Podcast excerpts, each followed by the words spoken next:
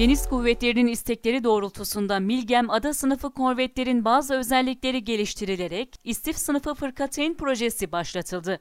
Uluslararası arenada söz sahibi olmak ve kendisinin ve müttefiklerinin haklarını korumak isteyen ülkeler öncelikle deniz kuvvetleri açısından güçlü olmalıdırlar. Toprak ve nüfus bakımından küçük olan Portekiz ve Hollanda, güçlü denizcilik kültürleri ve eski dönemlerde bunu destekleyen donanmalarıyla dünyada söz sahibi oldular.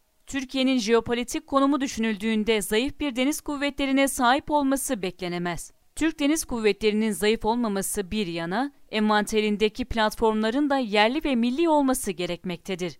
Türk Deniz Kuvvetleri Komutanlığı'nın ihtiyaçlarını karşılayacak Milgem Ada sınıfı korvet, yerli tank çıkarma gemileri ve TCG Anadolu LHD gibi platformlar Türkiye'de yerli olarak üretildi. Ada sınıfı korvet projesinin tamamlanmasıyla projenin bir sonraki aşamasına geçildi.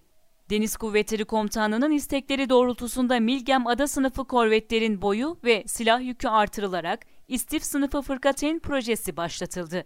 İ sınıfı fırkateynlerin ilki olacak TCG İstanbul STM ana yükleniciliğinde İstanbul Tersane Komutanlığı tarafından üretiliyor. İlk geminin inşa faaliyetleri 3 Temmuz 2017'de İstanbul Tersane Komutanlığı'nda gerçekleştirilen törenle başlamıştı.